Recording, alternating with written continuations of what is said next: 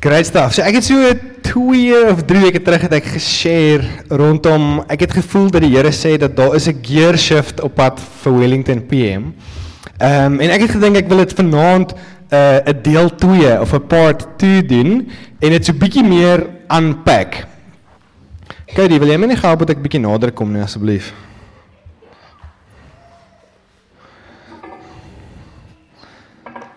Dankie, dit voel beter. Cool, so ek wil graag 'n deel 2 doen, maar voor ek daarby uitkom wil ek net van 'n recap doen want ek weet dis 'n paar mense wat nie daai week hier so was nie. So net so 'n vinnige recap en dan gaan ek dit so bietjie unpack en dan wil ek hê ons moet respond.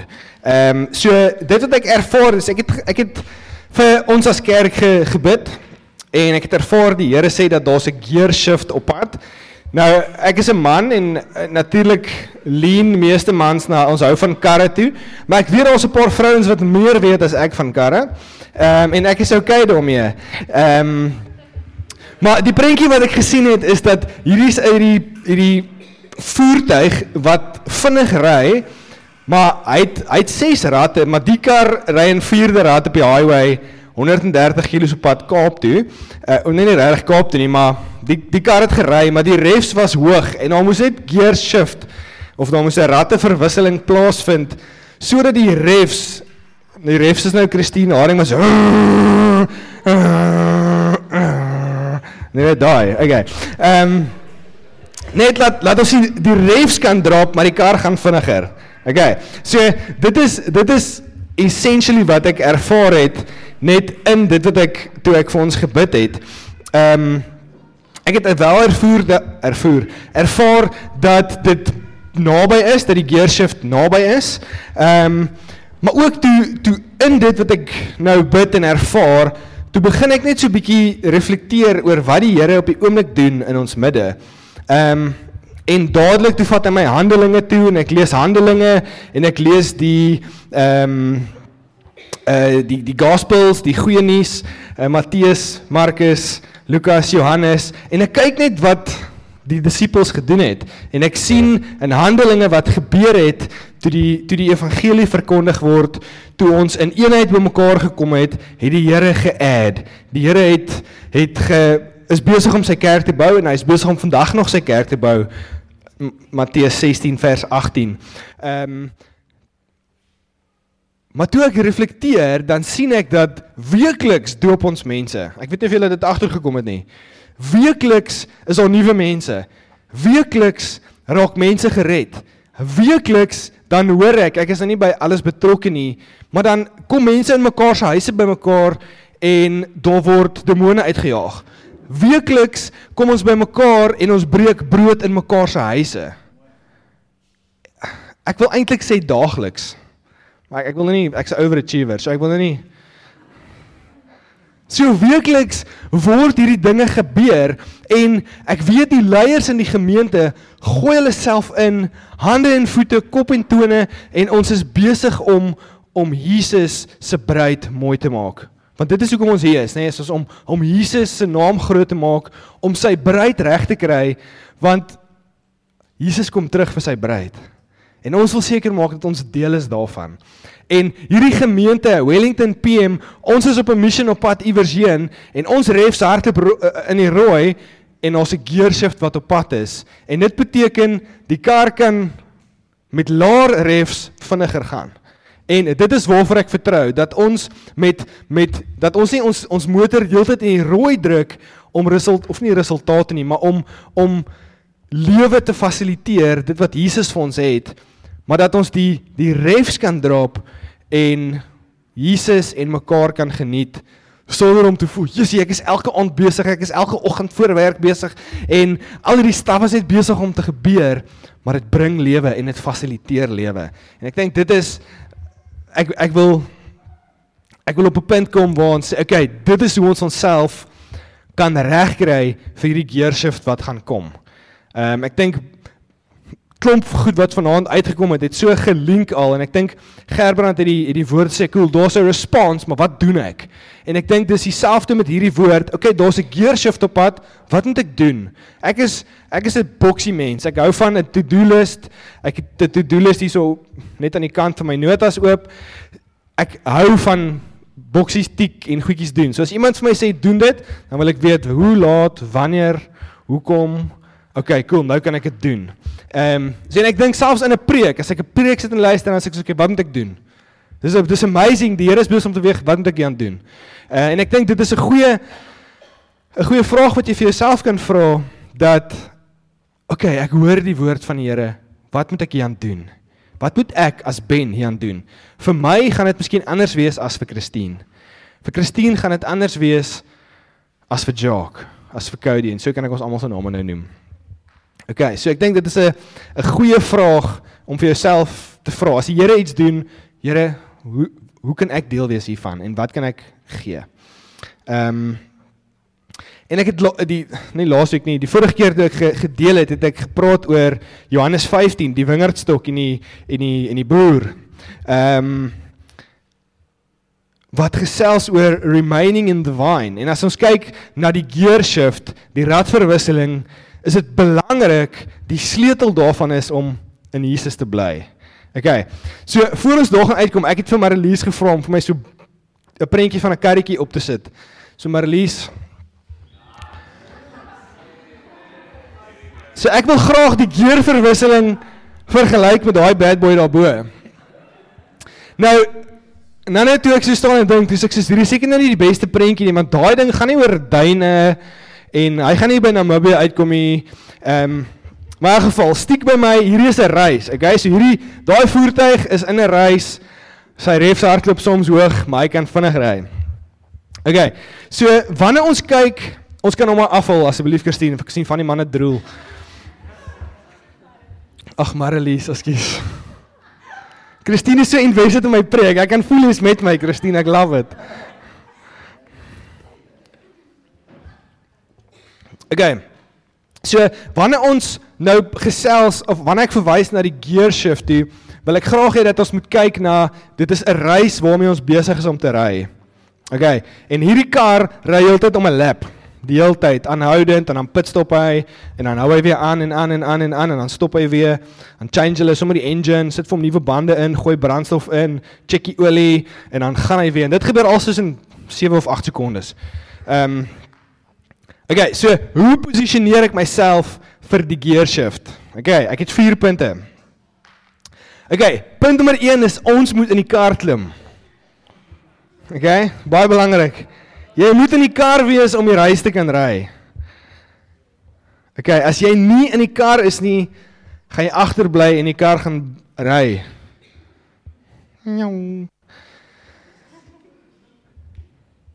OK, en net so moet ons seker wees dat ons in die Here bly. Want as ons nie in hom is nie, gaan ons mis wat hy wil doen. En ek verwys nou spesifiek na Wellington PM ons gemeente. OK. So maak seker dat jy deel is van dit wat die Here doen. Maak seker dat jy deel is van die lewe in die kerk. Maak seker dat jy deel is dat Jesus deel is van dit wat jy doen en dat hy in jou is. As ons kyk na Johannes 15 vers 4, uh Marlies ek kan hom vir ons opsit. Dit sê en julle moet in my bly en ek in julle. 'n Loot kan nie sy eie vrug dra as hy nie aan die wingerdstok bly nie en so ook kan julle nie in my bly nie. So dit is baie belangrik vir ons om deel te wees van dit wat gebeur. OK, so jy mag miskien hierso sit en sê, "Oké, okay, Jessie, hier is nou random is vanaand my eerste keer hierso."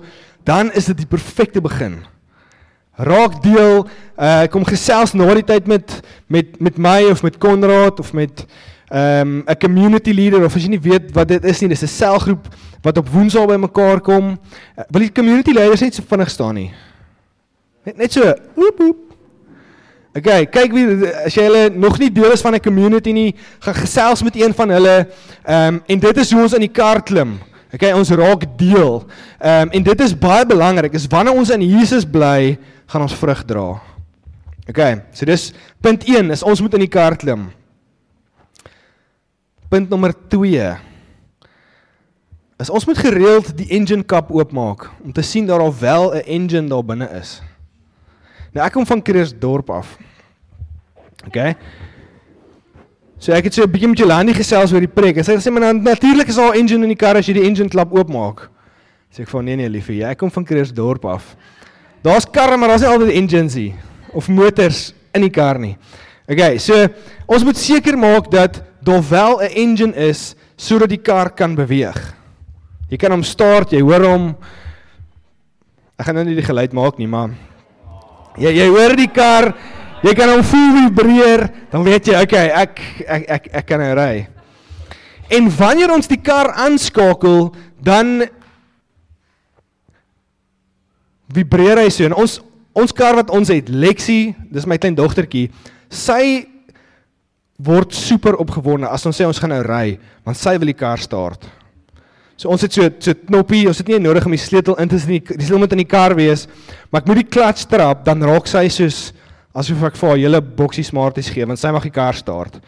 So dan druk ek die die die die knoppie dan of sy druk die knoppie en dan hou sy so in die stuurwiel vas, dan begin hy so 'n bietjie vibreer. Ek ry nie 'n V uit nie, dis maar 'n Ford. Uh maar die stuurwiel begin so klein bietjie vibreer, dan jy kan al die hele gesiggie wek net so op en sy sê oh, "Pappa!" Dan sê ek sê ja, liefie, okay, cool. Dan moet jy in jou karstoeltjie sit van die kar mag jy ry as jy nie in die karstoeltjie is nie. So dan sit so 'n bietjie van 'n trane daal. Ehm um, en ons het nie 'n baie lang driveway nie, die van julle wat nou by my huis was. So dis letterlik van die hek af by die tafel. Dit is soos van hier af tot by Gerrit. En dan sy mag daai deeltjie mag sy bestuur. Dit is as die hek oop is dan ry ons net in en dit dis is dit lewe vir haar op die oomblik. Ehm um, elk geval, so wanneer ons die kar aanskakel dan dan plaas jy jou vertroue in wie ook al daai kar gemaak het. Okay, whether dit nou Toyota is, 'n Ford is, Ferrari is, Fiat, okay, al die karre se name. Ehm um, is jy jy sit jou of jou jou vertroue in daai kar dat die kar gaan ry. Okay, jy kan hom start, maar jy gaan nie daai kar maak ry. Jy kan nie die pistons op en af met jou hande vat en seker maak die oliepomp deur Dit is die vervaardiger van daai kar het seker gemaak dit gebeur. En dit is nie in ons vermoë om die kar te laat beweeg nie. En toe dink ek nou dadelik aan daai Flintstones mannetjies. Het julle al Flintstones gekyk of het al ooit gehoor van 'n prentjie? Ek moes eintlik dit opgesit het. Ek besef dit is bietjie old school. Die TMT studente weet nie wat dit is nie. So Flintstones is hierdie hout en klipkar. Hulle het wiele en dan is hulle in die kar en dan hardloop hulle met die kar. Hulle is in die kar, maar hulle voete raak aan die grond. Dis dis weird. Okay, so gaan Google dit Flintstones cars, dan gaan jy nou later sien hoe hoe dit sin maak. En so besef ek net dat die Flintstones se vermoë is in hulle self om die kar te moet laat ry. Maar ons vermoë is in die kar om die kar te laat ry. En so ook wanneer ons deel is en ons is in die kar en in die kerk sit ons ons vermoë nie in onsself nie. Ons kyk na Jesus. Yes, daar gaan ons. Ja, yes, alles goeie vinnige werk. Well done, Chris uh, Marlies. Jy sê ek moet chocolates koop nou tyd. Okay, en net so moet ons ons vertroue in die Vader sit wanneer ons deel is van dit wat hy doen is ons vertroue op hom en nie op ons eie vermoë. Okay, ek moet dit maak werk en ek moet dit doen en ek moet eers myself regkry voordat ek hier kan wees nie. Dis waarvoor Jesus gekom het. En dis hoekom Jesus hier is vanaand. Môre by die huis, Woensdag by community. Is ons plaas ons vertroue op hom. En hy kom vat dit, die juk wat op ons is.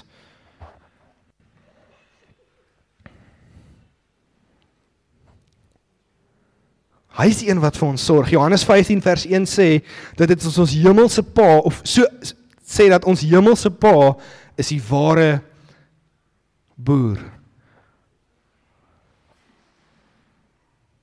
En ons is syne en hy sorg vir ons. Dis die 53 vertaling praat van 'n boer as jy confused is.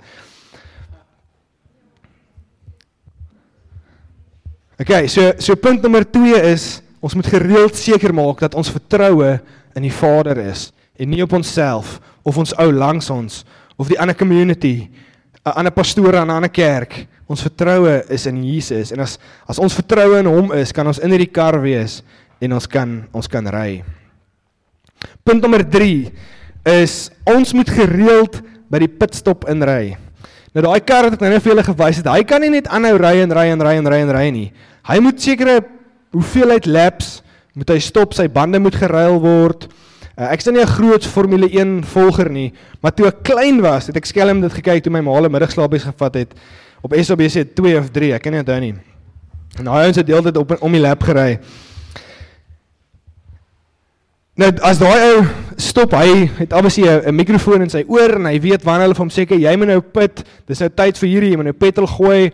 Ek sien die kar ook warm en hulle sort die ou met alles uit. Dit lyk vir my of altyd Formule 1 volg. Okay, jy sal as jy enige gevra het na die tyd met altes. Dit lyk of hy hierso saam met my is. Ehm um, Nou net soos wat daai voertuig gereeld by die pitstop moet stop om seker te maak sy kar is reg moet ons seker maak dat ons pitstop is ons moet tyd met die Vader spandeer. Is ons moet tyd by Jesus hê. Ons moet in sy teenwoordigheid kom. As ons nie in sy teenwoordigheid kom nie, gaan jy sien dat dit voel asof jou kar overheat. Dit voel of jy vinnig geïrriteerd raak. Dit voel of jy Ek gaan nou nie alles noem nie. Maar hy is die een wat kom en hy kom al die spyker uit die wiel uit of hy kom al die vuil olie uit en hy kom al die vuil filter uit en hy kom maak die windscreen skoon. Hy's die een wat kom snoei. Die Vader is die een wat snoei.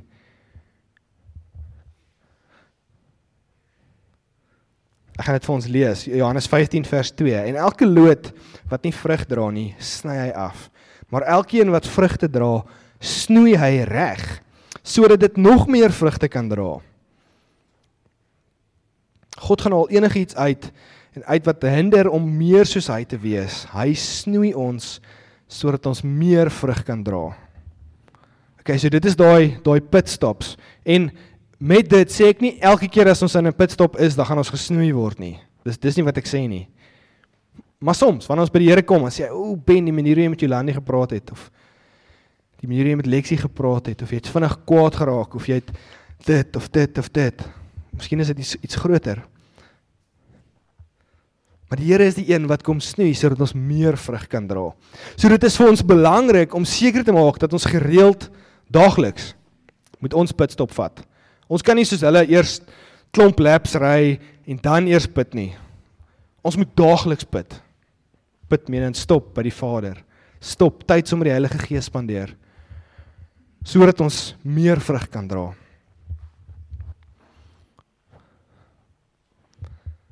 En dan punt nommer 4 is ons moet die wenstreep behaal. Daai kar is 'n hy is hy's in 'n kompetisie. Hy moet ry om te wen.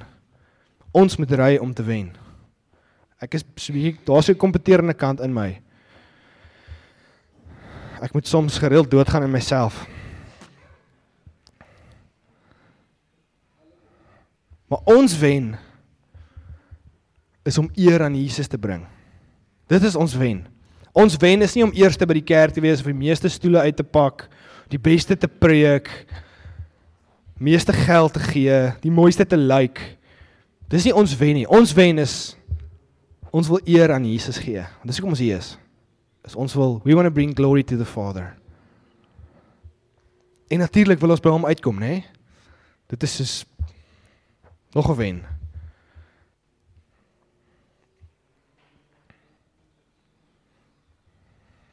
Johannes 15 vers 8. Ek dink net jy het dit nie maar lees, maar dis oukei. Okay. My Vader word juis daardeur verheerlik dat jy baie vrug dra en my disippels is. As hy word verheerlik wanneer ons mekaar liefhet.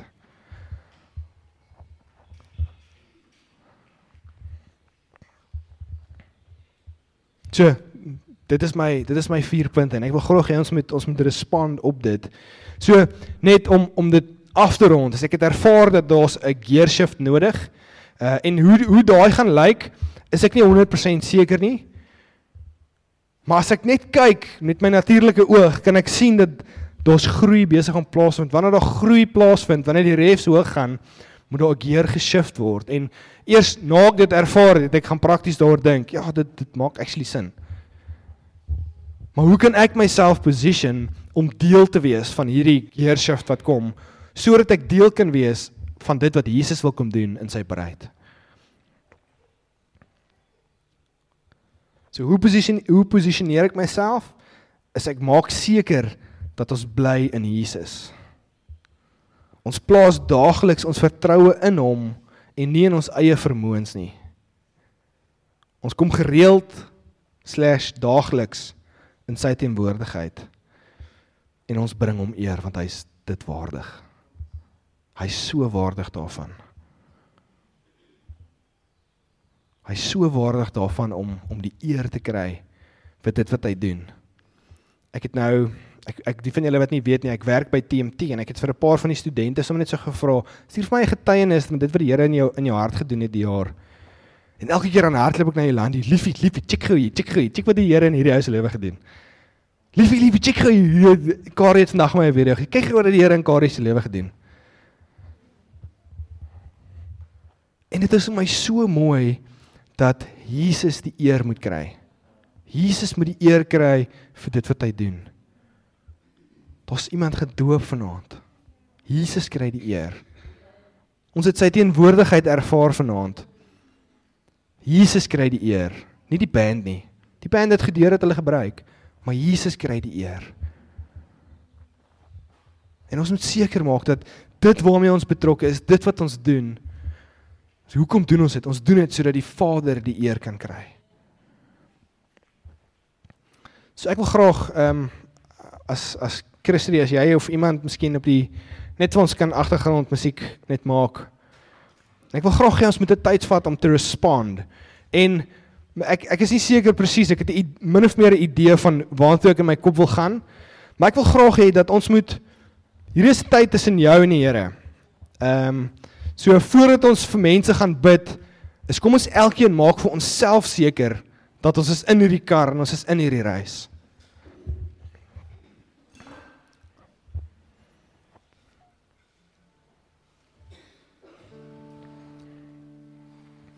Seker net daar waar jy is, kan jy net stil raak. Kan jy oë toemaak, vergeet van die ou langs jou.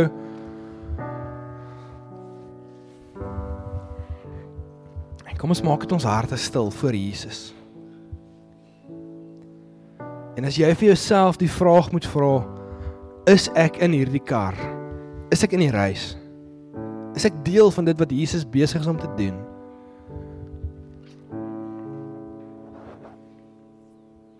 En jou antwoord is nee.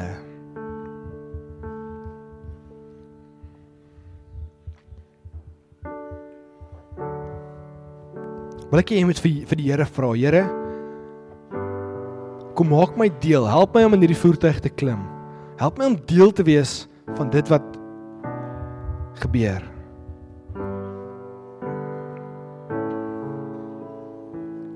En sommer ek dink terwyl ons hierso is, as jy as jy sê maar jy's ben, ek het nog nie my my hart vir die Here gegee nie. Ek ek dien hom nie. Ek is vanaand saamgebring of miskien kom ek al vir 'n hele jaar en vanaand klop die Here aan jou hart.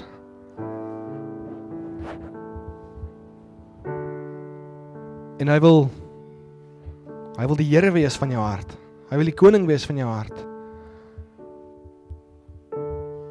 Maar jy het nog nie daai besluit gemaak om hom te volg nie. Wil jy net jou hand opsteek nie? Almal se oë toe. Dis net my oë wat oop is. As jy die geleentheid wil vat om te sê ek wil ek wil Jesus aanneem in my lewe. Dankie, ek sien daai hand. Ek sien daai hand, dankie.